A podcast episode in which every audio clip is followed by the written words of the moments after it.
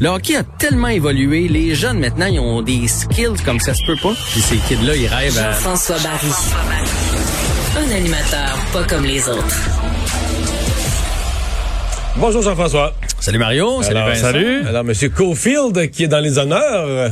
Ben, en fait, il a pas gagné encore. Il n'a pas gagné, oui. Non. Non, mais c'est quand même dans les honneurs, là. C'est quand même dans les honneurs. C'est Donc comme moi avec le gala artiste. Je suis dans les honneurs, je suis en nomination, mais je gagne jamais. Oui. Je gagnerai pas, mais. un, un jour, ça va arriver. Ah, ouais. Contre qui tu perds tout le temps? Parce que s- souvent, on perd Mais toujours pour la même généralement, personne. Je, vais faire un commentaire un petit peu éditorial. Généralement, ceux qui gagnent, c'est ceux qui font pas exactement des affaires publiques. Parce que les affaires publiques, des prises de position, toi, tu te mets tous les jours du monde à dos.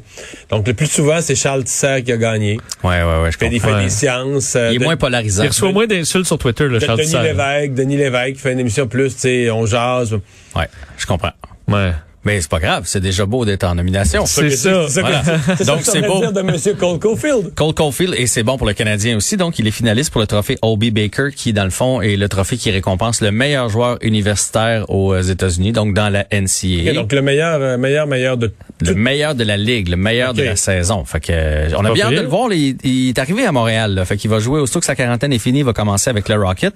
Reste que c'est une belle, une belle nouvelle pour le Canadien. Puis on lui souhaite du succès. Hein? Puis tantôt j'ai parlé euh, dans mon balado avec euh, Paulin Bordelot, euh, qui est le, le- le- le père de Sébastien Bordelot et le grand-père de Thomas Bordelot, qui joue aussi dans la NCA, qui est un ami de Cole Caulfield. Donc euh, il m'a fait une coupe de confidence et pour lui il y a aucun doute que Caulfield, ce sera pas Ovechkin comme il y en a qui ont dit cette semaine là. Ouais. Mais il va faire la Ligue nationale, puis il va, il va Même avec sa la grosseur qui Mais, mais c'est ça, mais ça augmente. on, peut-tu le, à qui on peut le comparer? À quasiment juste à Johnny Goudreau ou?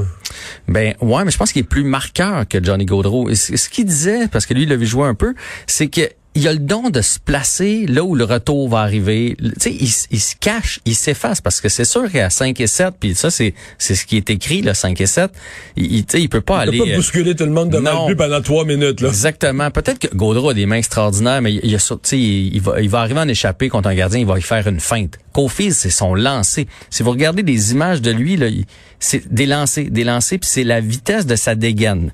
Pour les gens, là, quand on regarde le lancer, il y a la rapidité du lancer, mais il y a ce qu'on appelle le quick release. Donc, la, Les mains là, qui partent. ben ouais, tu sais, il y a des joueurs qui, tu sais qu'il va lancer. Lui, tu le sais pas. Il regarde, il regarde, pouf, elle est partie. Puis c'est ça qui déjoue le gardien. C'est cette fraction de seconde là. En tout cas, on a bien hâte de le voir dans la Ligue nationale parce que c'est sûr que ça va être plus euh, difficile contre euh, contre les gardiens de la, de la NHL. Là. Il y a un match ce soir. Est-ce que le, le- le Canadien va répéter euh, son exploit?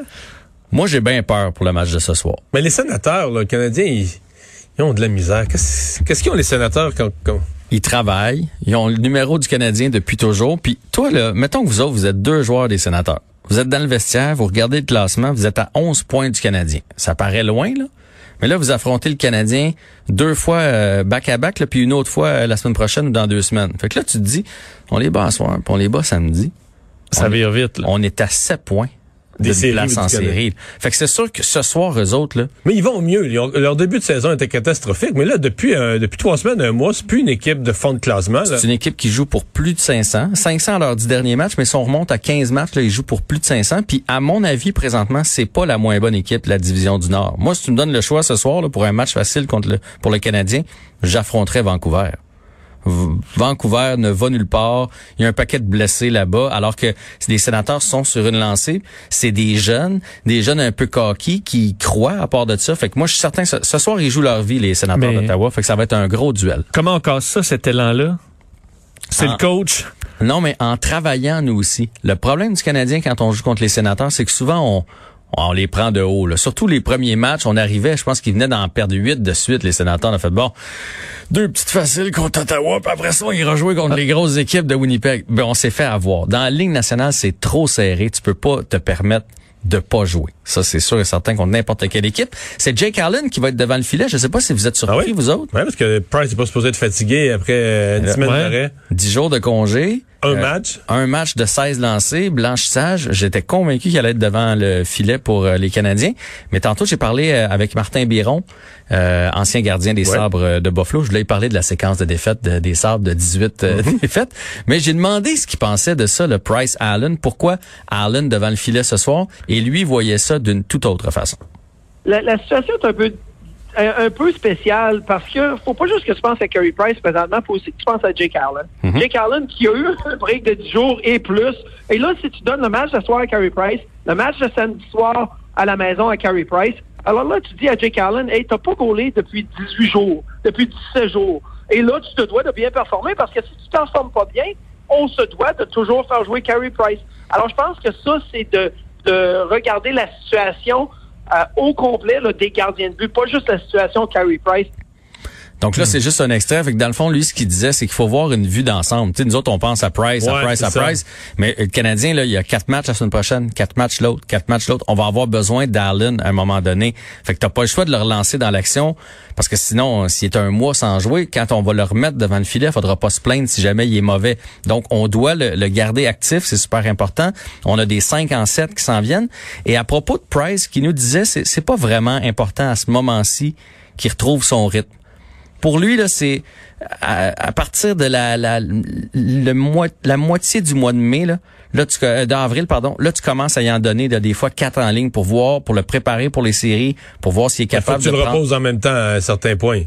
Mais là tu le reposes tu accumules du repos puis là là tu, tu l'aides à retrouver son rythme mais un peu plus tard en saison parce dit dans le fond ce qui est important pour Price Mais par contre, son mois de mars, il était extraordinaire à Price. Là. il été très très bon Janvier, c'était moyen, mais le Canadien gagnait avec beaucoup de buts. Février, ça a été plus que difficile. Exact. Mais mars, euh, Mais là, là où on veut qu'il pique, Carey Price, c'est vers la fin de l'année.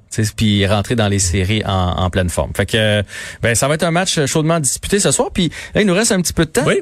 Qu'est-ce que euh, qu'est-ce que vous pensez? Avez-vous vu le geste de McKinnon hier, Nathan McKinnon? il a lancé son, son casque d'en face de joueur. En fait, il a lancé le casque du Il joueur. a lancé, c'était son casque Ouais. du joueur, oui, qui était tombé. là. Et tu sais, ça s'est pogné un peu les deux, ça s'est bousculé, le casque est tombé. Et quand il a refoncé sur le joueur, il avait son, il a ramassé son casque sur la glace puis il a lancé. Mais j'ai jamais vu ça. Il- ben c'est pas quelque chose qu'on voit souvent parce que t'as pas le droit de lancer de l'équipement. Puis moi je trouve que le- autant j'aime Nathan McKinnon puis qu'il y avait pas vraiment un, un gros risque de blessure là-dedans. Là. Il a pas pitché par la tête et mais il a quand même Mais lancé. quand même. Il a quand même lancé vers le visage. Euh, 5000 dollars d'amende ça aussi. C'est le montant parce que la standard. veille-. La c'est veille, le montant- ouais. c'est le montant qui est établi par l'association parce des que joueurs. la veille, t'as eu un autre joueur, Connor McDavid, donner un coup de coude d'en face de Kotkaniemi. Et tu sais, ça faisait... Quelqu'un, j'ai vu la joke passer aujourd'hui sur les réseaux sociaux, c'est la Ligue protège ses vedettes, mais en voulant dire, tu sais, qu'il il les protège là, face à des gestes euh, disgracieux où ils devraient avoir des amendes importantes, Ah. on leur donne pas l'amende méritée. Ben, parce que là, mettons que, tu, mettons que dans le prochain match, là, c'est l'autre joueur qui ramasse le casque de McKinnon puis qui lance par la tête. Ben, on va lui donner 5000 aussi, on va lui donner plus parce que c'est pas Nathan McKinnon. Puis même chose, si ça avait été Kotkaniemi qui, qui avait frappé comme ça Connor de McDavid. en face à McDavid. ouais. Probablement qu'il y avait un match de suspension. Fait que la Ligue, cette année, l'arbitrage, on en a parlé souvent avec euh, les coups à la tête euh, que les joueurs du Canadien avaient reçus, entre autres. Puis je trouve Ouais. que les suspensions, c'est- ben, les suspensions, des amendes de 5000 Là, tu gardes un petit budget de 25 000 par saison pour faire des coups de cochon, c'est pas si pire. Sauf que le, le coup de coude, c'était pas chic, c'était pas nécessaire. Mais lancer, euh, mettons, pour le gars au niveau, tu sais, les- un joueur de ce calibre-là, tu veux quand même qu'il soit gentleman en plus d'être bon. Lancer Ouais. un casque d'en face, ça fait pas... Ça se fait pas. Ça fait pas La- chic, là. Non, ça se fait pas. Alors, euh, victoire du Canadien ou défaite ce soir? On dirait que j'ai un bon feeling. Je suis tellement resté sur un bon feeling la dernière, mais je pourrais dire une grosse victoire. Ouais. Ah. Faut être positif un peu. Je vais la défaite. Ah. On s'en-